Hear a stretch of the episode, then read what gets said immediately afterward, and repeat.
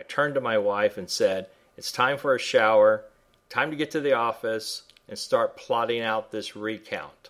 Uh, so my wife would rather tell you the rest of the story, uh, as Paul Harvey would, and uh, she would tell you it was very ugly watching me talk to America about recount in my underwear in the bedroom.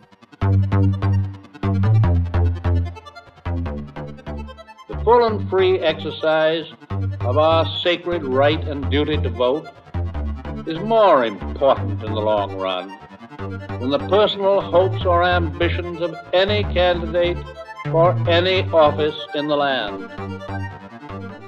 You're listening to High Turnout, Wide Margins, an insider's look at election administration hosted by Brianna Lennon and Eric Fay. Hello, I'm Eric Fay, Director of Elections in Saint Louis County, Missouri. And I'm Brianna Lennon, County Clerk for Boone County, Missouri. And you're listening to High Turnout, Wide Margins, a podcast where we explore local election administration. Today we're going to take a look at crisis management in elections. We're going to start with one of the most memorable examples, Florida in two thousand. Then after that, we'll hear from Megan Wolfe, who will share some more recent experiences from Wisconsin uh, after the twenty twenty elections. First, let's talk a little bit about crisis communications and crisis management in elections. It's not a new thing. It's something that's happened over time. And it also tends to inspire major election reforms. And that's one of the things that we want to highlight in these conversations, too. Florida's two thousand election led to major reforms with voting equipment and with funding elections and how election administration fundamentally happens at the local level. So, Bill, the reason we asked you to be on here today was um, the with the current environment, uh, with elections, everything that has been going on, the misinformation, the doubt, the threats, in some ways that's not new to Florida election officials. It's, it's wild for me to realize I was talking to a group of high school students uh, a few weeks ago. They weren't even alive for the election in two thousand. So maybe it might it might benefit the listenership just a little bit if you would maybe give us a, a very brief recap of what happened in Florida in the year two thousand and kind of how you lived through that. I am a survivor of the two thousand presidential election. Uh, and, you know, it was really interesting because we conducted the election, and I I know for a fact that here being in the Eastern time zone, we had all of the ballots and all the stuff back into our building by uh, ten thirty, eleven thirty election night. And I know I remember specifically that right after eleven thirty, I was driving home. All of us supervisors knew at that point, um, basically, that the election was over. The next thing I know, I'm home, you know, unwinding, go to bed. And then suddenly, four a.m. in the morning, I get a phone call, and the person says, "Hi, this is the news director at W F T V Channel nine, the A B C affiliate, and we're going to patch you through to our anchors, and I want you to tell them what we're going to do about this recount that Secretary of State Katherine Harris just uh, called." And I said, "What are you talking about? Florida's done." And he goes, "Where have you been the last five hours?" And I said, "Trying to sleep." So I hung up and I said, "Okay." I turned to my wife and said, "It's time for a shower, time to get to the office and start plotting out this recount." Uh, and then I came down here to the office uh, to set up a plan on what we were going to do. Remember the thing about the recount, obviously everybody knows about Palm Beach County punch cards, uh, but Chad never came to Orange County. We never used punch cards here. We went from the old lever machines to the optical scan machines. Do you want to talk about butterfly ballot? I actually don't know how to explain butterfly ballots. Yeah, because uh, we used them in Saint Louis County. We did not. All right, so a major issue with the two thousand presidential election in Florida was the confusing nature of the actual ballots that voters used. A number of Florida counties used punch card ballots, And the way that voters would utilize a punch card ballot was by poking holes through a booklet-type device to indicate their choices. So if the listener can imagine like turning the pages of a book and then seeing, seeing the choices on the left and right sides of the pages, and then poking in the middle, like in the spine of the book, uh, what choices they want. So what was confusing about the butterfly ballot is that there were choices for one office on the left and the right side. So especially uh, in Palm Beach County, uh, there was a lot of consternation and confusion over what voters' intent really was. And that was uh, a big impetus for uh, some of the reforms in HAVA, the Help America Vote Act, uh, that that outlawed the butterfly ballot and, and gave voters a second chance to um, understand what their choices were before casting their ballot. And I think some of the other issues with ballots, not just butterfly ballots, but lots of folks might remember hanging chads, pregnant chads, and things like that. They were all very mechanical ways for voters to be physically punching pieces of paper. And anytime you're doing that, it's creating dust, it's creating little pieces of paper, it can jam the system. And so coming out of the two thousand election and with congressional and presidential focus on how elections were being run, people looked at those very mechanical ways of casting ballots and said, well, if we made them electronic, it would give us the ability to have voters be clearer about what their intent is. It would help us count them better and potentially would take away some of the problems that happened in two thousand. And so that's part of the reason why the Help America Vote Act came about and also led to a funding mechanism that allowed counties to be able to upgrade their equipment and buy this electronic equipment, much of which is still in use in some form or fashion today. That's why people see optical scan ballots or um, touchscreen ballots when they come to a polling place now instead of those manual ways of casting a ballot. Another sea change was the initiation of some voluntary federal standards for voting equipment and the establishment of the Election Assistance Commission. Now, since the implementation of HAVA, the Federal Election Assistance Commission establishes voluntary voting system guidelines that states can choose to abide by. Many states do, and prior to HAVA, there there were not those federal standards for voting equipment that exist now. So, you know, at that point, Florida had different systems. A couple of counties were still on lever. You had those counties on punch, and then you had those that transitioned to optical scan in its infancy. Uh, so the, the recount procedures were totally different everywhere. And, and the thing about it is the legal process moved forward.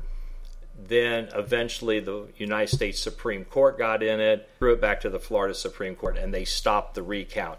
So we never actually got through a full recount, because in the beginning, it was punch card counties had to do it because of Palm Beach County, the infamous butterfly ballot. All that said, what came from it was we now have uniformity in our procedures. We have a uniform recount. We have uniform voter intent rules. We have more streamlined time frames. And then the next step out of it came the uh, fact that Florida then went from touchscreens then to a all paper-based uh, voting system. Uh, we were able to keep touchscreens for just a little longer for the disability side with the audio ballot, but even now today uh, we're now to one hundred percent paper ballots. And and so I think the fact that Florida is paper all the time and has been that way is one of the things that's kept us out of the spotlight going forward. And then also the uniformity of our uh, procedures so that it's, it's the same whether it's a small jurisdiction or a very large county like Miami-Dade. And I guess the joke going forward is uh, at the end of the twenty twenty-two election, and everybody was praising Florida, uh, the joke was it only took us twenty years to get it right. So I think a lot of the discussion about Florida and and even kind of what we just talked about was how administration itself has changed. Lots of people talk about changing machines and the implementation of HAVA. How do you think it changed your relationship, or or how did, is it informed your relationship to educating the public about how elections work? Because I don't think a lot of people really understood why what happened happened. You obviously had to talk to a lot of national news very quickly.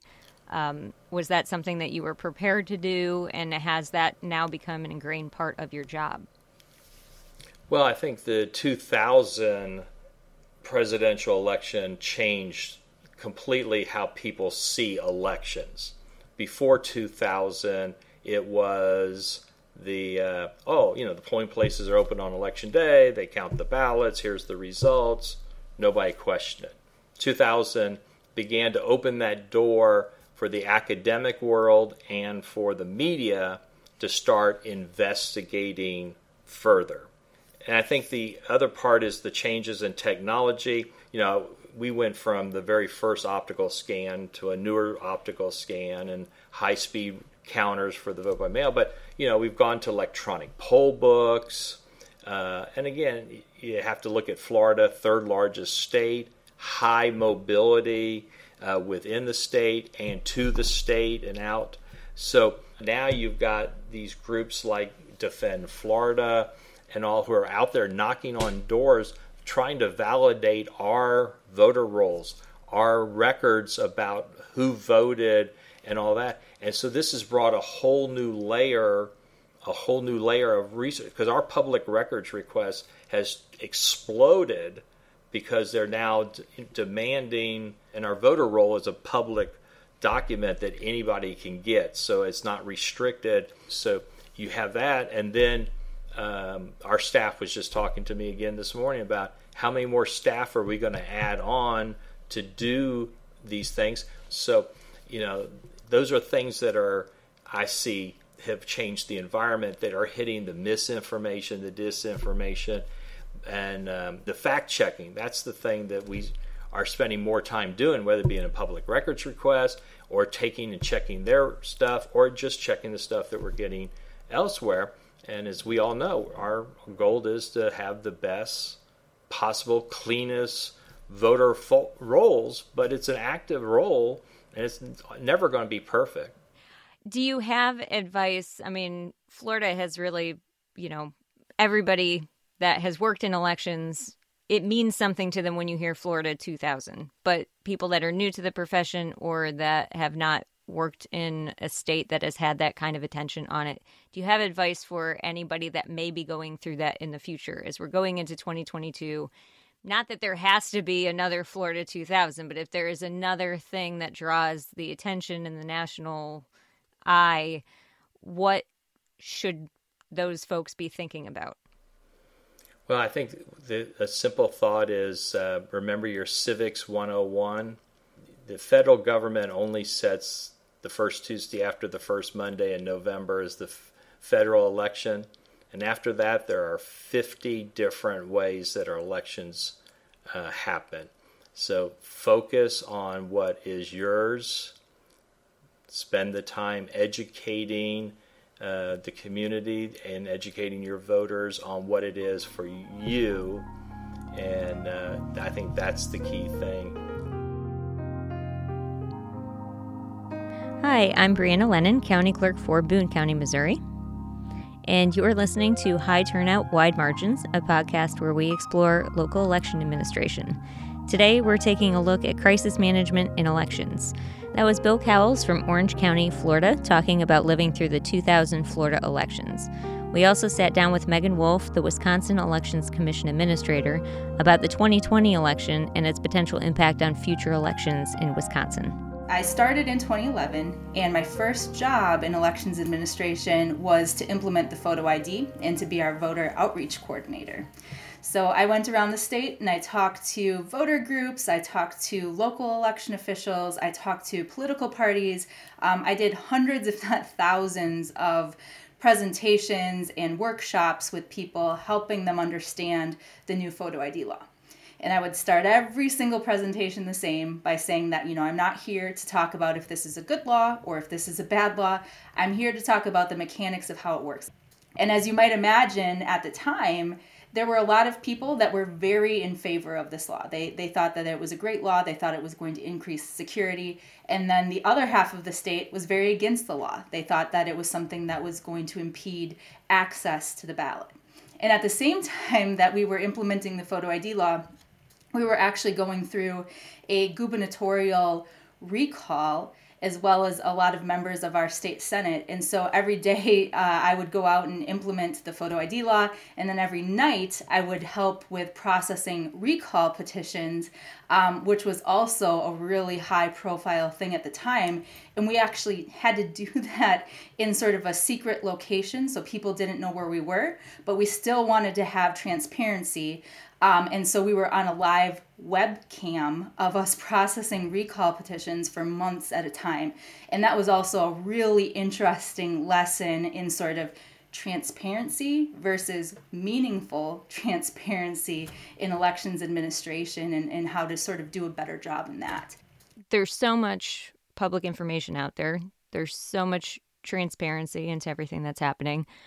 It feels sometimes like that doesn't necessarily matter when you get the pushback that's been happening over the last year and a half. Can you talk a little bit about what your office and you specifically have experienced, especially in light of all of the all of the education that you've been putting out there anyway? Has it made a difference, do you feel? Are there things that you wish you had done differently or that you plan to do moving into twenty twenty-two? I have to believe, and I think we all have to believe as election officials, that what we do matters and that continuing to get information out there matters. And I still believe that. I, I still try to keep the flame of optimism burning over here despite a lot of the challenges. Because with all the misinformation, it can feel like every day, you know, a mountain of bad information, uh, badly intended information is thrown at us as election officials. And every day we all try to overcome that mountain. And, you know, when we get to the other side, we think, okay, you know, we've done it. We've put that information out there. We've helped somebody understand this thing that they had a question about, just to find that there's another new mountain that's sprouted up in front of us. And so, you know, that's, that's frustrating. I think it's frustrating for all of us, but I truly believe it's making a difference. I truly believe that people having access to information, access to understanding how elections are run, I think that, you know, they may be small changes, uh, but I think that it, it is impactful. And I think that we need to continue to figure out ways to create meaningful engagement in elections. And I know you all do this uh, so well as local election officials. And I think for us, uh, one of the things that we try to do with our locals too is to just empower them to tell their story. You know, they, they don't need to be communication experts. They don't need to um, do anything other than show people how it works. You know, sometimes instead of maybe having a press conference, um, you make sure that when your public test is noticed before an election, that you're sort of narrating what's happening or helping people understand what it is that they're seeing, or encouraging people in your community that maybe had questions about the security of the equipment to be there for the public test. Um, and so I think, you know, making sure that our clerks are able to, or provided sort of opportunities to show people what they do every day. Because I don't think a lot of people know what a local election official or a state election official really does. And in my experience, once you've had those conversations with people, once you've shown them how elections work, they typically feel better about the process. And, you know, that might just be one person who you've helped understand the process. But I think if we all continue to do that, I, I really do uh, think that people are thirsty for facts about elections. They they want facts about elections.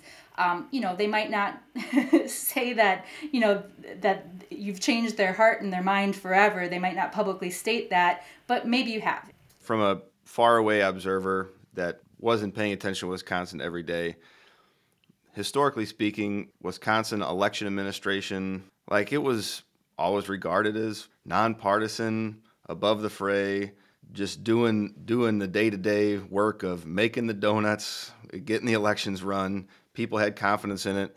And then here comes twenty twenty. And like so many other jurisdictions across the country, there's all this doubt all of a sudden. How did the Wisconsin Election Commission deal with that? And I think you've talked a little bit already about how you plan to work through that going forward. But if you're willing to talk about it, how have you personally dealt with that? Do you have any guidance, suggestions, uh, anecdotes for your colleagues across the country on, you know, kind of how to cope with some of this stuff that really just comes out of left or right field? And, you know, that that's what's so hard for me to grasp, is that this stuff seems to come from nowhere and boom, it hits you. You know, what do you do to get back up on your feet and and get get yourself and your agency, you know, on track to do what you need to do? It's really hard when you know that you did your work with integrity and it's it's challenged sort of baselessly. A lot of times I feel like I can I can take that, right? Like I'm I'm the administrator of the Elections Commission. I'm the state's chief election official. I guess in some ways that's what I'm here for, is when people have criticism or when people are upset about something, they want someone to be able to to point to. And so I think navigating that in a lot of ways, I, I feel that that's part of my responsibility and that's part of my, my service um, to my state. That being said, I think we're seeing that that extends beyond um, to my staff or to the local election officials. And that's a lot more troubling to me um, because I think that they have shown, I mean, when I say that our election was secure, when I say our election was accurate, I'm not guessing. I'm not speculating. We're not, none of us are guessing or speculating. We know because we canvassed, we recounted, we audited. I mean, all of these things showed us the data, showed us the process. I mean, during a recount, they're looking at absentee envelopes and reanalyzing whether or not those ballots should have counted. And so we can say with confidence that we did our job well. And so to see um, the sacrifices that especially our local election officials made through twenty twenty, There there was a story, I, I think it was on N P R, where they followed a local election official as they were tr- in Wisconsin, as they were trying to ensure that one of their voters was able to vote. So they had gotten an absentee ballot, something was wrong. They found, you know, the, the clerk found the voter. They made sure that they were able to fill it out correctly. They made sure that it got back in time to be counted. I mean, come hell or high water, they were going to help that voter be able to legally cast that ballot. It's remarkable to me what they do. And so to see that work criticized, I think is it's really, really difficult. And I don't have a good solution. I wish I did. Um, all I can come up with is that we have to just keep telling our story and keep showing people how it works. It's scary to continue to do my job, right? It's it's scary to continue to tell our story and to show people how elections work, but we have to. We have to. We can't be intimidated out of telling the truth and out of showing people how elections work. I, I don't know. I've I've recently had a really renewed sort of desire to want to continue to show people how elections work, even if that means that, you know, I'll continue to be criticized for it. I think continuing to show people how elections work is the right thing to do. We have an obligation uh, to get good information about elections out there, to get nonpartisan information about elections out there, um, so that as people are trying to navigate this this fog of misinformation, Um, they have somewhere to look to understand how elections work. And, you know, I've had eleven years to practice making sure that the information I provide doesn't have a perceived sort of spin on it. And not that I'm perfect. It is a skill I think we've all had to develop as election administrators, because it's almost like being a mechanic and lifting the hood of the car and showing somebody how something works that is totally unfamiliar with the mechanics of that thing. Um, and then letting them draw the conclusions about what that means for them or their experience as a voter.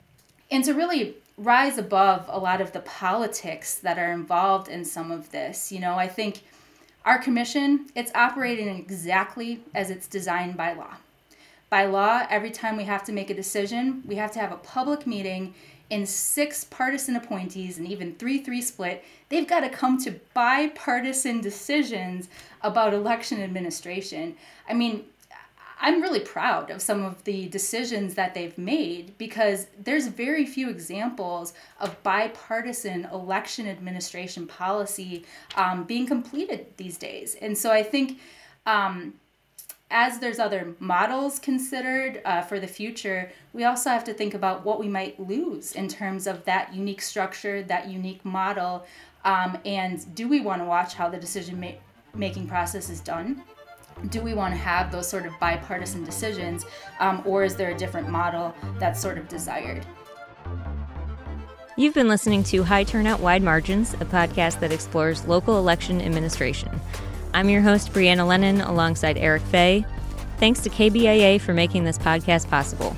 Our managing editor is Rebecca Smith, our managing producer is Aaron Hay, and our associate producers are Abigail Ruman and Katie Quinn. This has been High Turnout, Wide Margins. Thanks for listening.